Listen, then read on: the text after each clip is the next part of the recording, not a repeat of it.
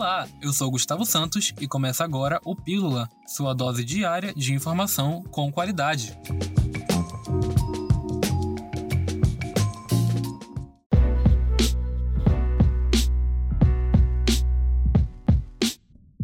O Sistema Estadual de Meio Ambiente adiantou no Amazonas as ações de combate às queimadas e desmatamento ilegal para reforçar o enfrentamento efetivo de ilegalidades no meio ambiente. Na última semana, a sala de situação da Secretaria de Estado do Meio Ambiente, a SEMA, foi restabelecida para ajudar as equipes de campo no Instituto de Proteção Ambiental do Amazonas, IPAAM, no combate aos crimes ambientais. O local opera por meio de sistema moderno e permite imagens de alta resolução resolução. Segundo o diretor-presidente do IPAAN, Juliano Valente, o investimento tecnológico se mostrou muito efetivo no combate ao desmatamento. A sala de situação, que funciona como um centro integrado no monitoramento diário dos níveis dos rios, desmatamento e queimadas, precisou interromper suas atividades presenciais devido às medidas emergenciais para o controle do coronavírus, mas retorna seguindo os protocolos e orientações do Ministério da Saúde.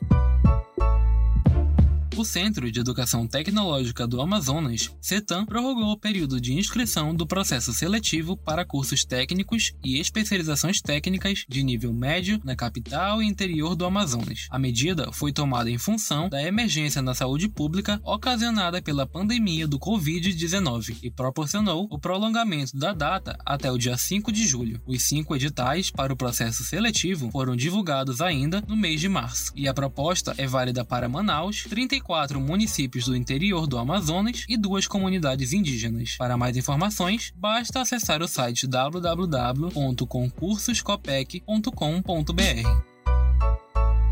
E para os amantes de livros, a Secretaria de Estado de Cultura e Economia Criativa deu início à Gincana do Livro. No portal da Cultura, a campanha Cultura Sem Sair de Casa oferece ao público experiências online relacionadas à arte durante o período de quarentena em prevenção ao novo coronavírus. Segundo Marcos Apolo Muniz, titular da pasta, a proposta é disponibilizar uma programação online para atender a classe artística por meio de serviços e também ao público de todas as idades. Acesse cultura.am im.gov.br e saiba mais detalhes das atividades disponíveis.